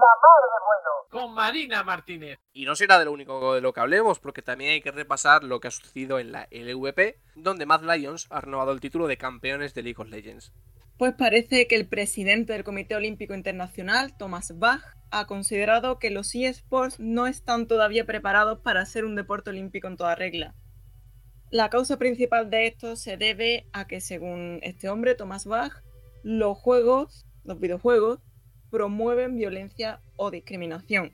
Aunque ya sabíamos que los juegos violentos de lucha o de, los tipos shooter no serían incluidos en esta competición, y ya mencionamos varios títulos como Arena of Valor, League of Legends, Hearthstone, pues parece que, que- que aún así se ha descartado la posibilidad de que, de que esto sea un deporte olímpico debido a los prejuicios que todavía hay presentes en los videojuegos y, y bueno, y no se considera todavía un deporte en sí, a pesar de que para los que solemos jugarlo y la gente que compite, no tienen nada que, que no tiene ninguna diferencia a la hora de, de prestar esfuerzo, dedicación y a la hora de seguir cierta ética de conducta, no tiene ninguna diferencia con, con los deportes tradicionales, en mi opinión. Entonces, este señor también ha dicho que cada deporte de combate tiene sus orígenes en la lucha real entre personas y que para, para ser un- incluido en la, disciplina olímpica debería ser una expresión civilizada de, de este tipo de lucha y que hay juegos electrónicos en los que se matas a otro literalmente y eso no puede incluirse en unos valores olímpicos. La verdad es que yo no me canso de, de decir que debe- estos señores deberían un poco actualizarse y renovarse para abrir un poco su mente a la nueva tecnología que realmente no se está matando entre sí, no- están jugando, están eliminando al, compañero que, que en la mayoría de los casos vuelve a reaparecer, no muere para siempre. No sé, yo entiendo que hay comunidades muy tóxicas, que hay veces que el sentimiento competitivo es demasiado fuerte y acaba apareciendo toxicidad en algunos juegos, pero sigue siendo un juego. O sea, son problemas que, que- que yo creo que existen en todos los deportes, entre, entre competidores de, no sé, levantamiento de peso, seguro que también hay este tipo de toxicidad o competitividad o como quiera llamarlo. Y bueno, si nos ponemos a pensar, levantar pesas para ponerte fuerte, la gente mm, está fuerte para defenderse, para matar al su enemigo. Yo creo que buscar los tres pies al gato, no querer incluir los eSports en el deporte olímpico, supone un, atraso y, una falta de, de actualización en cuanto a una sociedad que cada día avanza un poco más y los videojuegos están tomando una parte muy importante de ella. Bueno, sobre este tema yo la semana pasada ya avancé, que me parecía bien que los juegos, eh, los eSports se consideraran como disciplina olímpica siempre y cuando se separaran en cierta medida de, los deportes tradicionales. Pero la explicación que da desde el COI me parece totalmente ridícula.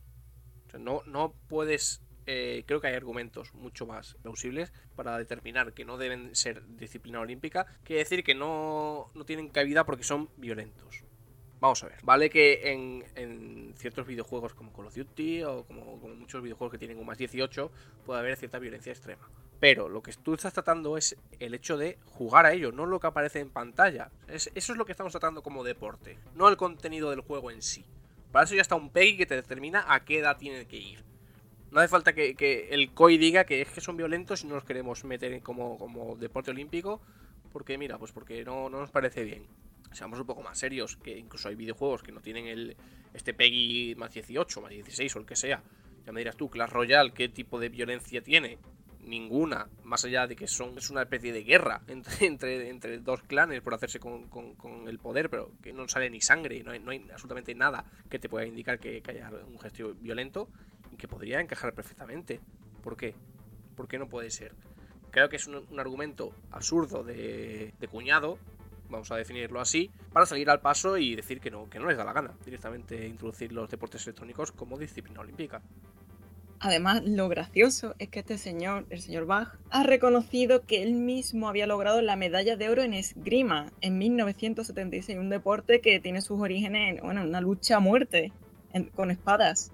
O sea, realmente todo deporte creo yo que tiene sus orígenes en, algo relacionado con, la violencia o con, la autodefensa o, bueno, ya ves las competiciones de artes marciales.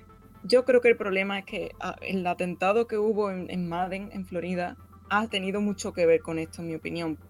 Porque parecía como que antes de eso estaba a punto de suceder y ahora de repente no hará un no rotundo porque son violentos. Ya me dirás tú a mí qué violencia hay en Hearthstone qué violencia hay en, en, el Pro o en Clash Royale. No sé, mm, que yo no lo veo.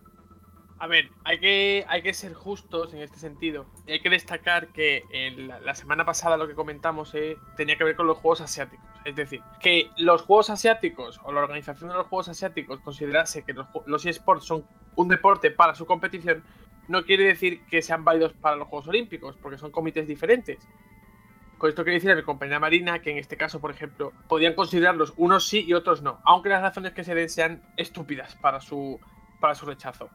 Y puede ser que lo que digas de lo de Madden tengas parte de razón, porque pueda ser una manera encubierta de decir que los videojuegos son violentos. Los videojuegos en general y los eSports en particular, y por ello no los metemos en los Juegos Olímpicos. Yo tengo mis motivos para no considerarlos olímpicos por otros motivos, pero no precisamente por eso, porque al final de lo que decía este hombre, el, presidente del Comité Olímpico Internacional, era que eh, aunque él hablaba de su, de su medalla de esgrima, él decía que eh, los deportes, por decirlo así, de contacto, ¿no? De contacto físico de los Juegos Olímpicos mostraban la parte más civilizada de los mismos, es decir, era una competición no, violenta con cuyo fin no era matar al rival. Pero por ejemplo, en juegos como los MOBA, League of Legends, Dota 2 o en cualquier Call of Duty o juegos de este corte, tu puntuación se basa en las bajas enemigas. Es decir, para tú ganar tienes que matar al contrario. De ahí su argumento. Sí, la verdad es que, que, curioso porque justamente en 2017, en octubre de 2017, el propio COI equiparó a los eSports con actividades deportivas tradicionales. Y claro, eso daba a entender que probablemente en el futuro tendría su reconocimiento. Y justo ahora dicen lo contrario. No sé yo, la verdad es que me da a entender que algo ha ocurrido o algo ha, hecho saltar la chispa para que haya un rechazo absoluto y, de repente esta idea de que no pueda ser aceptado un videojuego en, una competición deportiva. Puedes tener parte de razón, bueno, parte o toda, en esto de que estás diciendo, Marina, tú de, de lo de que ha habido, puede haber habido una chispa que haya hecho que de repente rechacen a los eSports, hay que reconocer que la media de edad de los jugadores que compiten es muy baja, es decir, son adolescentes normalmente. Y al final puede ser que no tengan el desarrollo psicológico necesario como para a lo mejor enfrentar a una competición que requiere de tanto esfuerzo mental y físico, principalmente físico, si hablamos de los deportes más tradicionales, eh, como son unos Juegos Olímpicos. Y quizás por eso, junto a lo de Madden, es lo que les está haciendo a ellos ahora reflexionar y decir cómo sometemos a estos críos, en muchas ocasiones, eh, a esta presión y que después, eh, si no la saben gestionar, ocurre una desgracia. Pues, pues sí, Juanpe, la verdad es que lleva razón en lo que dice. los jugadores, al tener tan joven edad, puede dar la impresión de que no son personas suficientemente maduras que podrían colar un arma y liarla, pero bueno, yo creo que, ese es uno de los motivos, pero las razones van un poco más allá. Esperemos que en el futuro esto se solucione y podamos ver los eSports en las competiciones olímpicas, no sean pequeños torneos, sino a gran escala. Y bueno, hablando de competiciones a gran escala y campeonatos de eSports, tenemos que mencionar también la final de la Superliga Orange de League of Legends que se jugó en Bilbao con más de 3.000 espectadores simultáneos, batiendo todos los récords y proclamando ganadores a Mad Lions, el equipo favorito de todos y bueno, desde el principio en la Superliga Orange estaban arrasando y ganándose el apoyo de, de todos los aficionados. Cabe decir que Vodafone Giants empezaron un poco dormidos en la primera ronda, sin embargo, demostraron que sabían pelear bien en cuerpo a cuerpo, aunque por desgracia al final terminaron cayendo en el primer mapa. Y el segundo comenzó muy fuerte Mad Lions, pero Vodafone se hizo con Nashor y logró colocar el empate. Finalmente, en la tercera partida, Mad Lions sacó adelante el equipo y, gracias a hacerse con el Baron Nashor, logró derrotar a Vodafone que tampoco pudo responder en la cuarta partida donde se colocó en 3-1 definitivo en la final, coronando a Mad Lion como el nuevo campeón de la competición. La verdad es que fue un partido increíble y muy muy igualado, con una victoria de Mad Lions muy muy celebrada, que hace que el club entre en la historia.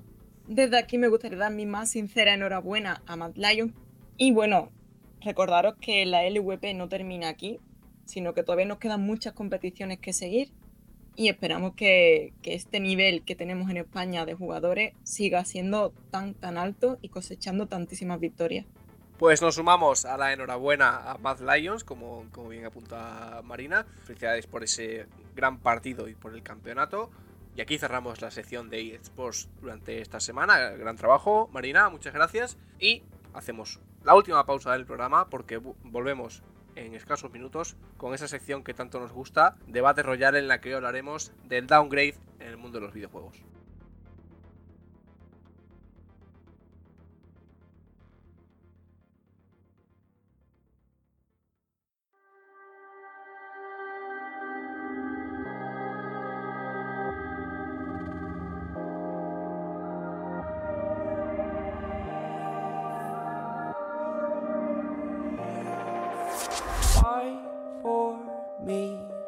That's all I ask you do. Don't erase me. Silence is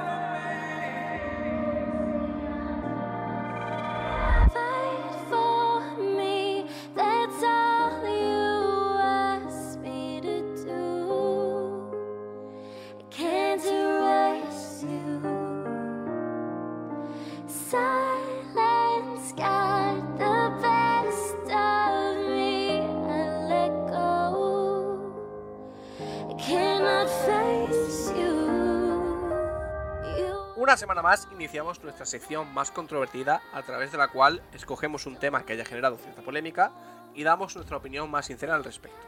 Lo hacemos en la sección Debate Royal. Debate Royal. Y en esta ocasión vamos a hablar de eso llamado downgrade, es decir, la reducción de calidad gráfica de un videojuego desde etapas tempranas de desarrollo hasta el resultado final del mismo. La semana pasada ya hablamos de manera superficial sobre el presunto downgrade que tenía Spider-Man, y ya os he dicho yo que no existe en el resultado final, y esta semana también lo hemos hecho con el caso de The Division. Por ello hemos querido profundizar en el asunto y debatir sobre el downgrade y lo que supone para la industria y para los jugadores. El tema del, downgrade es del, yo creo que junto con lo de las remasterizaciones, la localización y todo esto, de los temas más controvertidos que hay en lo que a videojuegos se refiere. Pero yo tengo claro que no voy a defender nunca el downgrade, entendiéndolo como yo lo tengo en la cabeza por lo menos. Me explico. Eh, yo entiendo como downgrade un juego al que se ha reducido su calidad gráfica, como has dicho tú, Juan, pero cuando ya nos lo han mostrado en etapas finales de desarrollo. Es decir, si por ejemplo en el caso de Spider-Man eh, uno de los últimos tráileres de gameplay, por ejemplo, que nos hubiesen enseñado en L3, teniendo en cuenta que quedaban como dos o tres meses para su lanzamiento, no admitiría nada menor o más bajo o de peor calidad que lo que se hubiese enseñado o mostrado en ese tráiler. Pero si hablamos del primer vídeo que se mostró en 2015, por poner un ejemplo, eh, imaginaos de Final Fantasy VII Remake, ¿no? El primer vídeo fue en el E3 de 2015. Si, eh, se lanza, si se lanzase el juego en 2020, por poner una fecha demasiado temprana, y hay downgrade, pues yo lo entendería. No lo defendería, pero lo entendería, porque entre los motivos que se han dado en la noticia que hemos comentado antes de VG2 es que muchas veces las compañías invierten muchos recursos en ese tipo de, de material inicial para llamar la atención del público y luego se dan cuenta de que no pueden afrontar ese tipo de, de calidad o mantener ese tipo de calidad durante todo el juego. Por lo tanto, yo creo que eh, hay que acotar bastante el tema del downgrade y nunca lo voy a defender si se trata de una diferencia brutal entre los últimos eh, materiales promocionales y el juego final. Yo desde luego no lo defiendo para nada. Bueno, yo la verdad es que entiendo que, haya casos en los que se debe aplicar un, downgrade si, se quiere, bueno, según las normas de cada estudio, de cada empresa, pero la verdad es que para, como, como jugadora no, no, me gusta nada que, que, que, ocurra esto porque siempre voy buscando la, la, mejor calidad de juego y las prestaciones óptimas, entonces no, no estoy de acuerdo con que se realice un downgrade a, a los juegos. Y bueno, yo creo que cualquier persona que, que, le guste jugar un juego desea jugarlo en su máxima calidad y con las máximas prestaciones.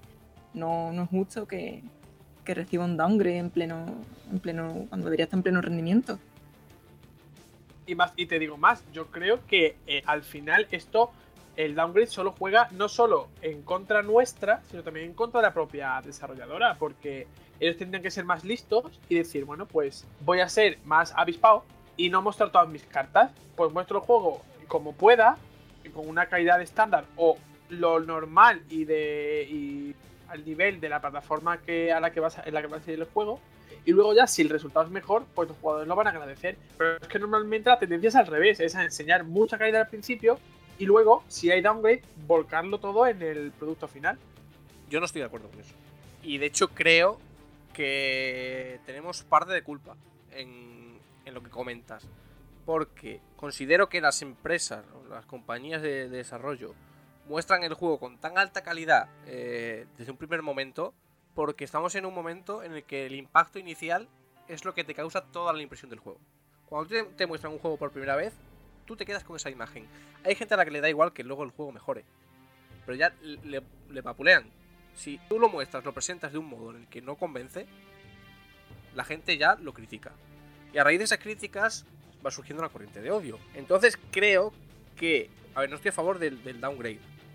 Y creo que el caso de, de Division que hemos comentado es muy lamentable que haya dos compañías que se alíen para decir, oye, vamos a bajarle el rendimiento a esta para que se equipare a la, a la nuestra y así no, no perder en calidad eh, respecto a nuestros usuarios. Eso me parece lamentable. Pero sí que creo que un desarrollo de un videojuego tiene tantísimas fases que es normal que haya elementos que se cambien, que haya sistemas como el de iluminación o el de, o el de los gráficos o las físicas o lo que sea que se puedan cambiar. Y eso no lo veo mal, porque al final lo que están intentando es encontrar un producto que se adapte lo mejor posible a las prestaciones de los jugadores. No siempre se cumple. Pero en el caso de Spider-Man, el trailer que salió en el E3 de 2017, lo que se ha criticado es que se han eliminado unos charcos. Unos charcos, por favor. Y ya se estaba comentando que había downgrade, que si mira la calidad que tiene, al juego se le ha dado mucho por culo antes de, de salir, hasta que han salido las reviews y se ha demostrado de manera eh, fehaciente tiene downgrade, la gente no ha parado de dar por culo con eso. Imaginaos un juego que se acaba de anunciar que no tiene. eh, bueno, sí, o que tiene un alto presupuesto y que están poniendo mucho esfuerzo en él. Lo muestran, como bien dices, en una etapa de temprano desarrollo con una calidad gráfica media. Y la gente lo empieza a machacar. Al final ese producto ya está etiquetado. Durante todo el desarrollo de- del juego va a sufrir esa, esa opinión. A ver, no te digo que, que las expectativas del público suelen ser culpables muchas veces de incluso de la que algunos juegos sean hasta prematuros, ¿no? Recordemos algunos recientes títulos que, salieron al, mercado con unas taras increíbles. Que no es que siempre tengamos nosotros la culpa, pero sí que es verdad que las ganas de tener los juegos, la, necesidad de, de saber más continuamente y las fechas que manejan las compañías no son siempre compatibles y al final juega todo en contra de todo el mundo. Pero yo creo que no es necesario, eh, bajo mi punto de vista, eh, repito, ofrecer todo de primeras al jugador. Porque es que entonces, desde hace mucho tiempo nos están mal acostumbrando. Y al final, todos perdemos si, si lo, de lo único que vimos es de la imagen. Si lo único que queremos es un trailer bonito con charcos ultra realistas para luego darnos un juego que según nosotros tiene downgrade, no tiene sentido. Aunque no lo tenga, ¿eh? Que por ejemplo el caso de Spider-Man es bastante evidente que no lo hay. Pero creo que al final pe- perdemos todos. Es decir, si yo te ofrezco un trailer super ultra cinematográfico y luego el juego no va a tener nada de eso, pero yo ya te he llamado la atención, yo te llamo la atención para un juego que luego no va a ser lo que te he dicho que va a ser.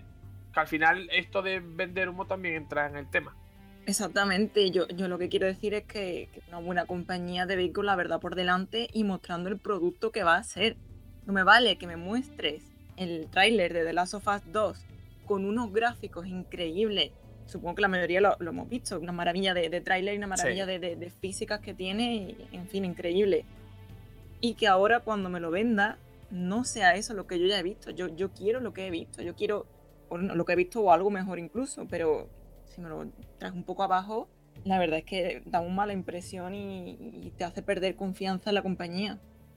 Y eso que has dicho es muy importante, porque ha dicho Juan antes, claro, porque eh, llamar la atención del usuario es súper importante.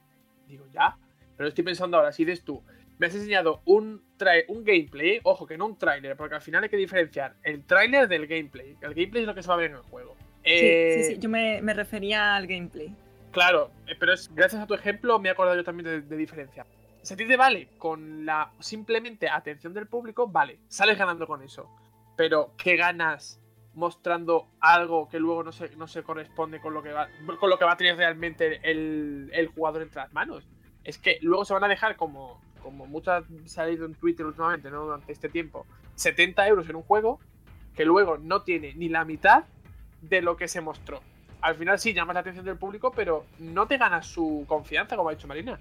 Creo que tienes mucha, tenéis mucha razón en que hay muchos factores que determinan esto que se, que se produce, ¿no? De, enseñar un juego antes de tiempo, con unos gráficos espectaculares y demás, y que nos han mal acostumbrado mucho a lo largo de, la historia. Eso es cierto.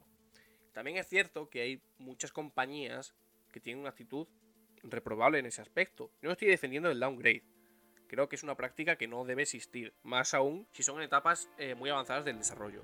Pero yo me pongo en la situación de la, de la compañía y en este caso, mm, creo que no hay mayor reflejo que CD Projekt con el, con el gameplay de, de Cyberpunk 2077. Ahora mismo, en el punto en el que están en el desarrollo, puede que lo vean así y digan, este juego va a ser así, lo vamos a tener así. Pero a medida que vaya, avanzando surgen muchos cambios imprevistos, eh, el tema del calendario también les aprieta, porque al final la editora también ejerce mucha presión en los equipos de desarrollo para que salga cuanto antes, para una fecha de mercado más apropiada, para que pueda vender bien. Y esos factores también influyen en el estudio de desarrollo y en el proceso de que tal vez se tenga que bajar un poco las prestaciones para que llegue ese, a ese nivel y a ese tiempo que le marcan. Y a ese respecto voy a que al menos ellos, CD Projekt, han sido honestos. Y han dicho desde un principio que no querían mostrar el, el gameplay para no decepcionar al público. Hay otras compañías que no lo hacen. En el caso que comentaba Marina de Last of Us Part 2, Naughty Dog también dijo, después del E3, que ese gameplay no se correspondía con el juego final, que era una porción del juego que habían extraído y la habían adaptado para llevarla a ese gameplay, pero que nadie esperara ver eso que vimos en el E3 en el resultado final. Hay otras compañías que, como bien decís, engañan en cierto sentido. No, no lo avisan, no, no dicen nada. Simplemente te lanzan el, gameplay, te dejan ahí con unos gráficos de la hostia y luego recibimos lo que recibimos. Pero yo me pongo en esa situación y también entiendo a los estudios por la presión que- que tienen, porque a veces se han retrasado juegos precisamente por esto. Y sé de buena tinta que es el caso de The Witcher 3. The Witcher 3 cuando se retrasó fue por esto, porque si no iba a salir en una etapa que no le correspondía y que iba a estar mm, muy por debajo de las prestaciones que tuvo finalmente. Y hay que atenerse también a ese tipo de problemas que surgen dentro de, de la compañía y con la editora. Pero con esto no quiero decir que esté a favor del downgrade. Evidentemente, no. Me parece que lanzar un producto con una calidad mucho más inferior de lo que, de lo que se presentó en su día es una práctica que sea aplaudible. No, pero si es que yo creo, yo entiendo perfectamente que los procesos de producción influyen mucho en la calidad final del, producto. Eso es impepinable porque se manejan unos tiempos, unos plazos y sobre todo en juegos que tienen ya anunciadas sus fechas. Aunque luego se retrasen, el caso es que primero tienen que llegar a esa fecha y cuando ven que no llegan a esa fecha, la cambian. Pero yo creo que eh, no es tanto la presión de terceras personas o del entorno lo que muchas veces produce ese downgrade sino las propias ambiciones de la desarrolladora que quiere hacer un juego ultra tocho y luego se da cuenta de que no puede mantener ese nivel. Y al final pasa eso, que eh, lanzan un título que, que yo creo que pocas veces ha ocurrido, ¿eh? no me los he encontrado así prácticamente nunca en mi, en mi experiencia como jugador. Pero sí que es verdad que se han dado casos de que se nota de que hay una, una bajada de calidad con respecto a lo que el proyecto era inicialmente. Que yo puedo entender que desde esas primeras etapas nada está cerrado y nada es definitivo. Pero malo sería que, se convirtiese en una costumbre cebar a los jugadores con gameplays de 48 minutos mostrando un juego que está en desarrollo y aunque reconozco que es bueno que CD Projekt haya avisado por activa y por pasiva que se puede modificar todo, es decir, todo está sujeto a cambios, eh, luego nos den otra cosa completamente diferente y, que- lo diferente no es malo, sino que sea peor de lo que ya nos habían enseñado. Hay que ser honesto, hay que, por ejemplo, en el caso, como has comentado tú, de Cyberpunk eh, 2077, creo que han hecho un ejercicio de eh, aviso muy bueno. Es decir, por activa y por pasiva, este juego no es definitivo. Podéis encontraros otra cosa completamente distinta en el lanzamiento. Así que no os, no os encariñéis mucho con este gameplay, básicamente es lo que os- nos han dicho. Aquí el problema yo creo que está, eh, como bien has dicho, no hay demasiados casos con downgrade. De hecho hay muy pocos, pero los que son se señalan tanto que al final tendemos a pensar que todos nos van a llegar así. Yo creo que esto se inició, si no recuerdo mal, con Watch Dogs, con ese título de Ubisoft, que sí que tuvo un downgrade bastante importante en el resultado final. Y a partir de ahí la gente ya se ha empezado a, rayar muchísimo. Como nos van a bajar la calidad del juego, eh, esto no se va a ver así ni de coña. De hecho, comentarios de gente y compañeros de prensa también. He escuchado más de una ocasión cuando sale por primera vez un, un vídeo de un juego. Lo escuché de Last of Us Part 2, por cierto. Este juego no se va a, no se va a ver así ni de coña. eh, olvidaos de lo que habéis visto porque va a ser muy, muy inferior. Y no lo podemos saber de momento. A saber cuándo sale de Last of Us Part 2. Esperemos que el año que viene. Pero cuando lo veamos ya en el resultado final, igual es incluso mejor que esa demo de, del E3. Pero hemos llegado a un nivel ya en el que nos sale criticar tanto y a la gente ya está tan nerviosa con este aspecto que ya se critica cualquier cosa. Con esto voy al tema de los charcos de, de Spider-Man, del, del troll que apareció en el primer gameplay de God of War, que también la gente se preguntaba por qué, por qué no está esto aquí. Pues bueno, pues porque el desarrollo está sujeto a cambios. El producto final era incluso mejor, no, no había downgrade por ninguna parte, pero sí que se cambian elementos. Y hay que tener en cuenta también eso, que cuando una compañía te lanza el producto, responde a el feedback por parte de los jugadores, la campaña de marketing que tiene el juego y, todos esos aspectos que a veces no se ven que también hay que tener en cuenta, porque al fin y al cabo es un producto que te están intentando vender. Y si no te convencen de primeras, difícilmente te van a convencer seis meses después. Coincido plenamente contigo en el sentido de que la campaña de marketing es necesaria y que si no, si no te convence algo no te va a acabar convenciendo al final. Pero claro, si te convencen con un producto de una calidad y luego resulta que no, que no tiene esa calidad, ahí es donde fallan las cosas, hombre. Es cierto que, que el marketing plantea vender un poco de humo en la mayoría de las ocasiones para todo, no solo para videojuegos.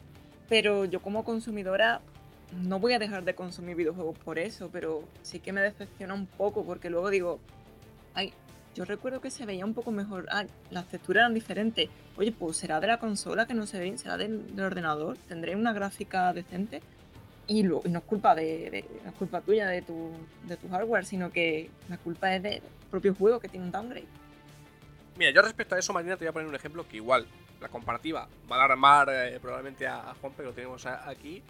Y en calidad-precio, evidentemente, no es igual. Pero para, para que entendamos. Cuidado con lo que vas a decir. Sí, pero para, cuando entendamos, para que entendamos el concepto que quiero transmitir, tú cuando estás escribiendo un artículo, tienes una idea inicial en mente. Y a medida que lo vas redactando, sigues con esa idea inicial en mente, pero a veces, cuando, cuando estás escribiendo, tu idea cambia y te obliga a tirar por otro, por otro camino que no tenías pensado en un principio. No, no podéis trasladar esa idea al desarrollo de un videojuego y pensar que a veces por, muy, por la idea clara que tengas y por el momento en el que tú lo muestras, puede que creas que va a ser así y al final no lo es, por circunstancias. Yo creo que no es, no es comparable porque que sería como si de repente te anuncia una película, que eso ocurre, y en el tráiler hay escenas que luego no están en la película. Dice, pero bueno, o, se ve mejor el CGI en, el tráiler en caso de las películas estas de superhéroes, que luego en la película, pues te decepciona un poco. No creo que sea cuestión de, de que la desarrolladora tire por un lado o por otro, sino cuestión de eso, de, atraer público con el producto y luego, bueno, pues resulta que, que era muy caro desarrollarlo con esa calidad, o no sé, o por otras circunstancias no se ha podido mantener la calidad que se, que se esperaba. Que en ningún caso quiere decir que, que esto tenga que ser castigado, que debamos hacer boicot a quien lo hace, pero bueno, a mí sí que me hace sentir un poco decepcionada, entre comillas. Bueno, pues con esta opinión de Marina echamos el cierre a lo que es el debate en sí. Creo que hoy nos ha quedado un debate más ajustable a lo que es un debate en sí, que normalmente solemos estar la mayoría de acuerdo en, las opiniones que vertimos. Eh, os voy a pedir a los dos una pequeña frase a modo de conclusión de este debate sobre el downgrade. Pues no al downgrade, nunca jamás. Y simplemente que tengamos más en la que las eh, desarrolladoras en este caso tengan más conciencia de a la hora de publicitar sus productos y que a lo mejor eh, si prueban otra forma de llamar la atención, a lo mejor salimos ganando todos. Aunque luego el juego no presente unos niveles de gráficos propios de la consola a la que se va a lanzar, no habrán vendido nada que no se haya anunciado anteriormente. Y menos todavía que haya acuerdos como para que haya paridad entre juegos y que unos tengan que estar más, eh, ver reducido su potencial, porque está igual en todos. Aquí cada uno que pueda eh, funcionar a su a pleno rendimiento en cada consola. Pues yo diría que un poco más de sinceridad en las campañas publicitarias, que no nos muestren algo que luego no va a ser, o por lo menos que avisen, que avisen. Y bueno, directamente que no lo muestren, sería lo mejor. Y nada, poco más. Que, una campaña publicitaria con total sinceridad y, que, veamos lo que luego vamos a recibir.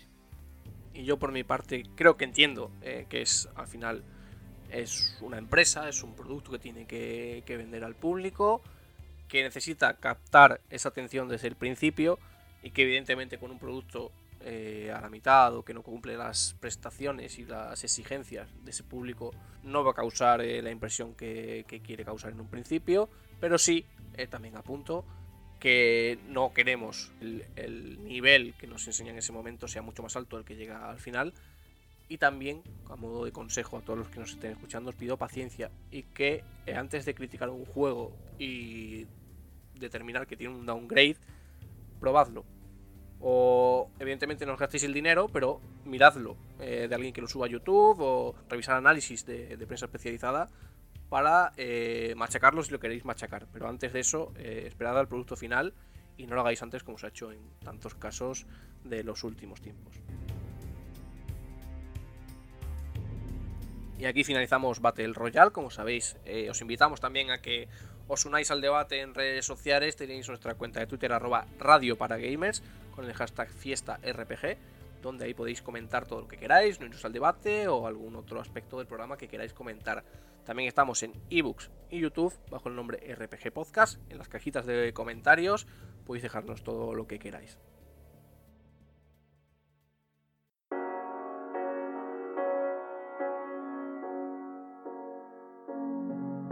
The seasons come and go like thoughts of you. Like a wave returns to the sea into the blue. They change, but in a cycle that I can't lose. Each painful but delightful to live through. You came into my life just like another season. Not for long, just a time, just like another season. Maybe this time next year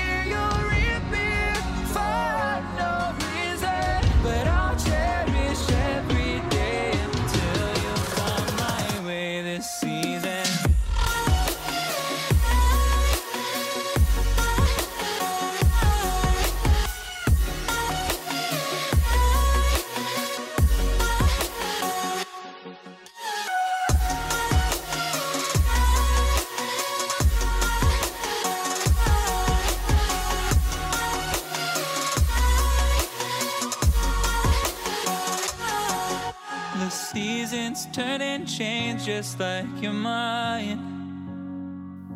Y hasta aquí ha llegado el noveno programa de la primera temporada de Radio para Gamers. Amigos, eh, la verdad ha sido un programa muy intenso. Me lo he pasado bastante bien hoy con, mi- con mis compañeros. Creo que nos ha quedado completito, que ha habido un buen debate además.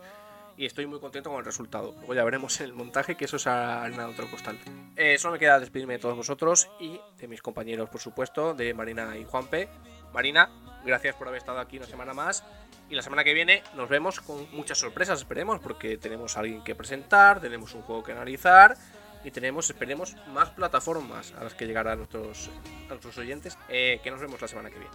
Pues un placer como siempre. Nos vemos la semana que viene con un nuevo compañero que, bueno, cuenta la leyenda que, que va a estar muy bien, que es un gran profesional.